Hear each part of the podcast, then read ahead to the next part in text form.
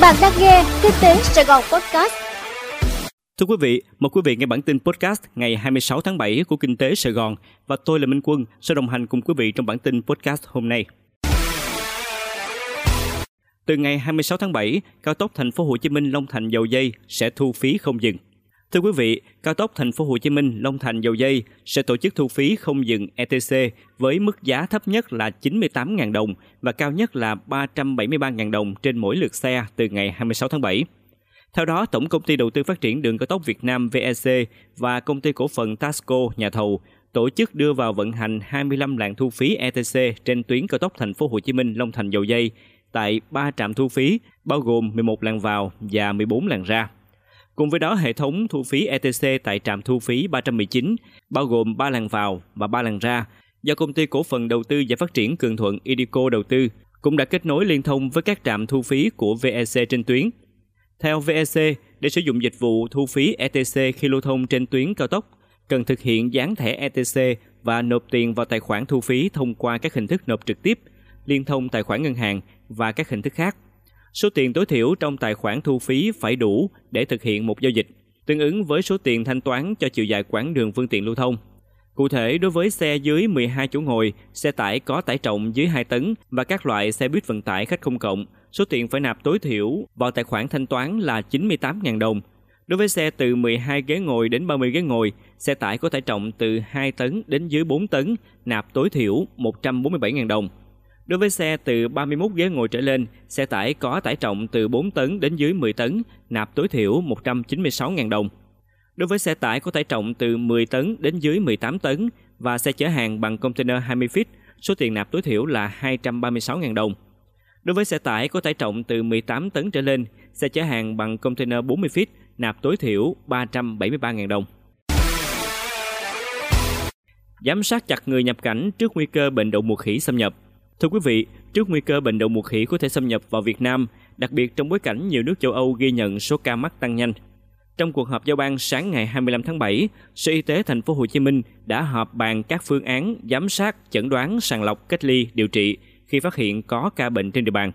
Tại cuộc họp, Sở Y tế thành phố Hồ Chí Minh cho biết sẽ đẩy mạnh công tác truyền thông để người dân nắm các triệu chứng của bệnh đậu mùa khỉ, từ đó có thể đi khám bệnh kịp thời. Cơ quan này cũng đồng thời trình Ủy ban nhân dân kịch bản ứng phó với bệnh. Tại cửa khẩu, những người nhập cảnh qua đường hàng không, hàng hải cũng được giám sát thân nhiệt qua máy đo và triệu chứng nghi ngờ để kịp thời phát hiện sớm trường hợp có nguy cơ mắc bệnh đậu mùa khỉ.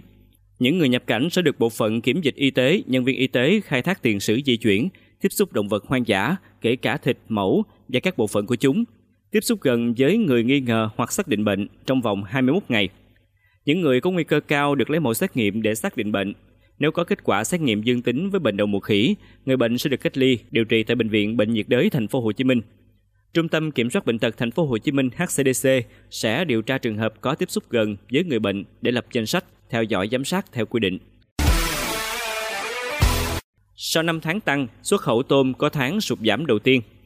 Thưa quý vị, báo cáo của Hiệp hội Chế biến và Xuất khẩu Thủy sản Việt Nam VASEP cho thấy xuất khẩu tôm tháng 6 đạt 416 triệu đô la Mỹ, giảm 1% so với tháng trước đó. Đây cũng là tháng đầu tiên trong năm 2022 xuất khẩu tôm sụt giảm sau khi tăng trưởng liên tục ở mức hai con số trong 5 tháng đầu năm.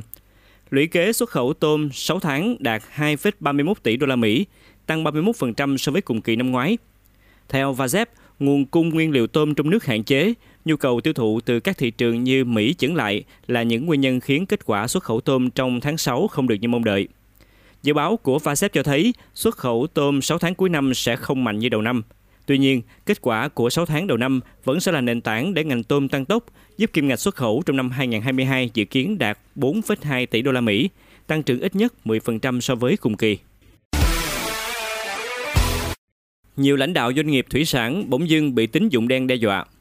Thưa quý vị, mới đây Hiệp hội Chế biến và Xuất khẩu Thủy sản Việt Nam VASEP đã có công văn đến Cục An ninh Kinh tế Bộ Công an về việc các cá nhân được cho là từ các tổ chức tín dụng cho vay tiêu dùng cá nhân, quấy nhiễu, đe dọa và bôi nhọ lãnh đạo nhiều doanh nghiệp thủy sản.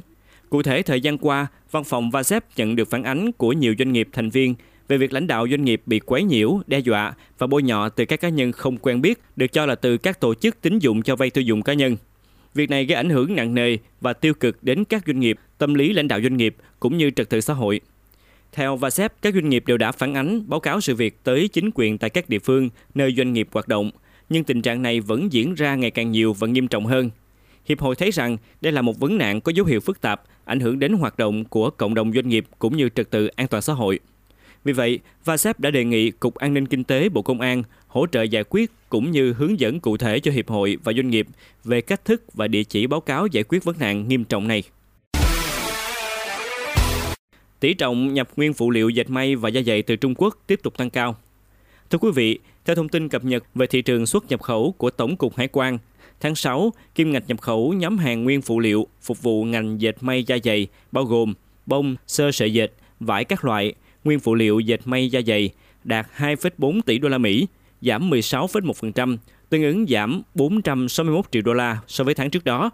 Tính chung trong 6 tháng đầu năm nay, nhập khẩu nhóm hàng nguyên phụ liệu cho ngành dệt may da dày đạt 14,71 tỷ đô la, tăng 8,7%, tương ứng tăng 1,17 tỷ đô la so với cùng kỳ năm trước.